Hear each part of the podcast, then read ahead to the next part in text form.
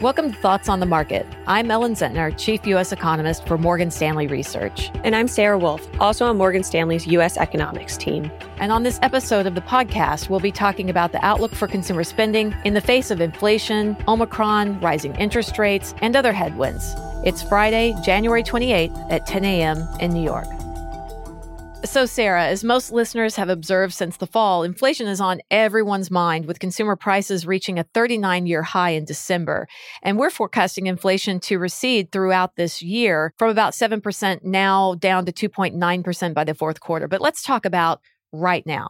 So, you've got your finger on the pulse of the consumer. You're a consumer specialist on the team. And so, I want to ask, how quickly have consumers adjusted their spending over the past few months because of inflation? What evidence have we seen? The consumer buying power has been very resilient in the face of high inflation. This week, we got the fourth quarter GDP data, and we saw that real PCE expanded by 3.3%. So that is another very strong quarter for consumer spending, and that brings spending to nearly 8% year over year in 2021. So very elevated. However, we are beginning to see that consumers may be reaching the upper echelon of their price tolerance in December.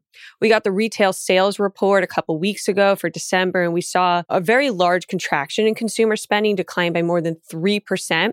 And the decline was pretty broad based across all categories that have seen very high inflation. And this is largely reflective of good spending. So this is a pretty clear signal to us that while Omicron may be weighing on spending, inflation is largely at play here. Um, and we still expect inflation to be peaking in January and February. So we likely will see some deterioration in consumer spending as we enter the first quarter of 2022. How weak could consumer spending be this quarter? Right now, we just started our tracking for the first quarter of 2022 at 1.5% GDP growth. But within that, we have 1 to 2% contraction in real PCE. I will note that inflation's high, so nominal PCE is still tracking positive, but it's not looking very good as we enter the first quarter. Yeah, it seems clear that inflation is taking a bite. And remind me, we have this great consumer pulse survey that we've been putting out. And I think it was back in November, right? That, that people were actually saying, look, um, I'm more worried about inflation than Omicron or than COVID 19. And that's incredible. I mean, that's a pandemic that's been weighing on people's minds, and yet inflation usurped. We're also seeing it in the consumer sentiment surveys. The University of Michigan surveys inflation expectations each month. Near term inflation expectations have reached all time highs. They're at 4.9%. And we're starting to see longer term expectations also start to tick up. In January, they hit 3.1%, which is a high since 2011.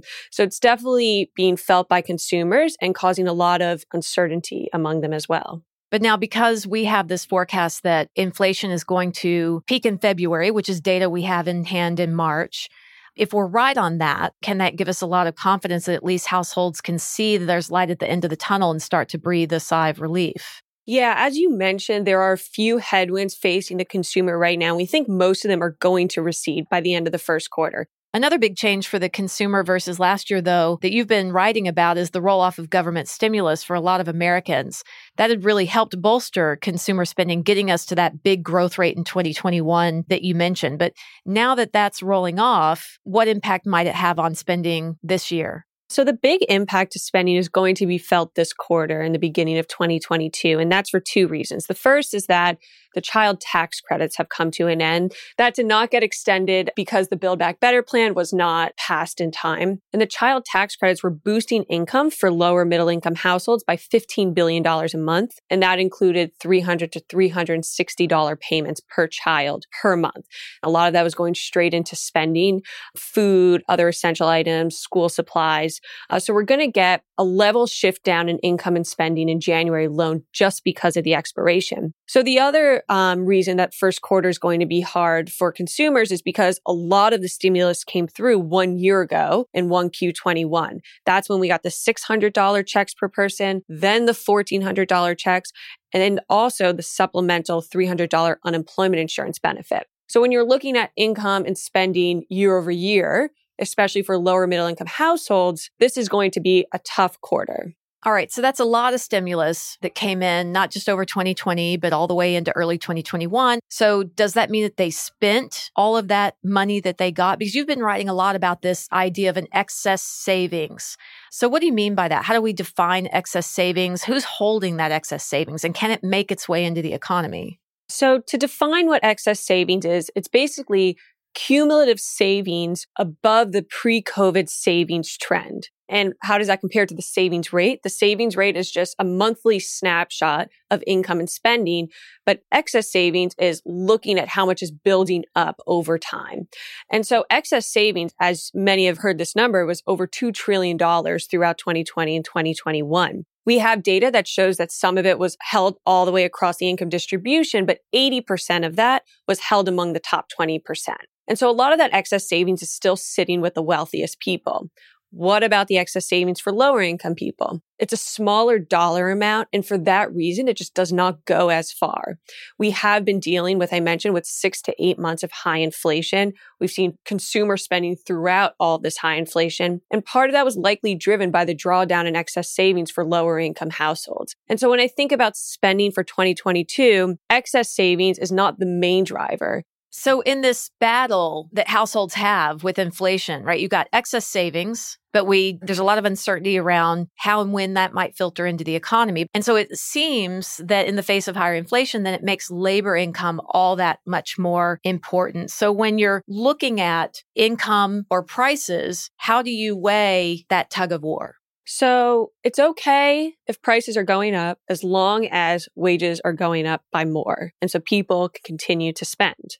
What we're seeing in the data right now is that on net, real wages are negative. I mean, we're dealing with 7% inflation. However, and this is very important, real wages for the lowest income group are actually positive. They're the group that's seeing the strongest wage growth and it actually is outpacing inflation.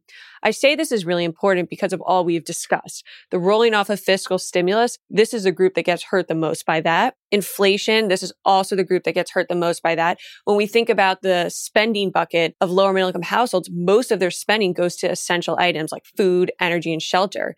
Energy prices alone have increased by over 8% in the last three months. So seeing real wage growth is very important. And we expect real wages to enter a positive territory for middle and higher income households as well as we enter mid 2022 and inflation comes down to about 4% or so. Yeah. So for those of you not able to see us, Sarah rolls her eyeballs when she says come down to 4% because that's still such a high rate of inflation, but it is quite a few percentage points lower than where we've peaked. So it's really about the direction households can start to breathe a sigh of relief that indeed this is not some sort of permanently higher inflation and ultimately just that labor market improvement remains the most important piece of the consumer spending outlook. Would you agree? I would agree. Fundamentally, income is what drives spending, and a large chunk of income is labor compensation. So, as long as we're seeing job gains and wage growth outpacing inflation, we should continue to see spending as we move through a tough first quarter. But importantly, we've got to be right on those inflation forecasts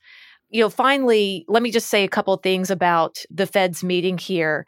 So we do believe that the Fed has laid the groundwork to start raising rates in March. And so higher interest rates, right, are meant to slow activity and specifically through the credit channel, right? They're going to raise the cost of access to credit this year. But in terms of sort of what contributes most to, say, downturns when the Fed is tightening is the interest expense on the household balance sheet, right? That all that debt we carry, which is a tremendous amount, that interest expense rises. So, should we be worried about household balance sheets in this environment because the Fed is going to be raising rates? Yeah, I mean, households are carrying over $14 trillion in debt, but things are not as bad as they sound. 70% of household debt is in mortgages and another 10% is in auto debt. And luckily, those are largely locked in at fixed rates. 90% of mortgages are at fixed rates. So that alone is 68% of the household balance sheet. So the picture looks better on net for households. Obviously, you need to be a homeowner for to be in that fixed rate. So there are, you know, non-homeowners that are more susceptible to changing rates. So people that are holding more credit card debt, that's more lower income people. So that is the group that's going to be the most affected by a raising rates environment. Right. Good point. And so it's even more important that we keep the labor market strong and wage growth strong for those lower income cohorts. So we've talked a lot about the consumer, Sarah, but I could do this all day long. So thanks for taking the time today. It was great talking with you, Ellen. Thanks for having me on. And thanks for listening. If you enjoy the show, please leave us a review on Apple Podcasts and share thoughts on the market with a friend or colleague today. The preceding content is informational only and based on information available when created. It is not an offer or solicitation, nor is it tax or legal advice. It does not consider your financial circumstances and objectives and may not be suitable for you.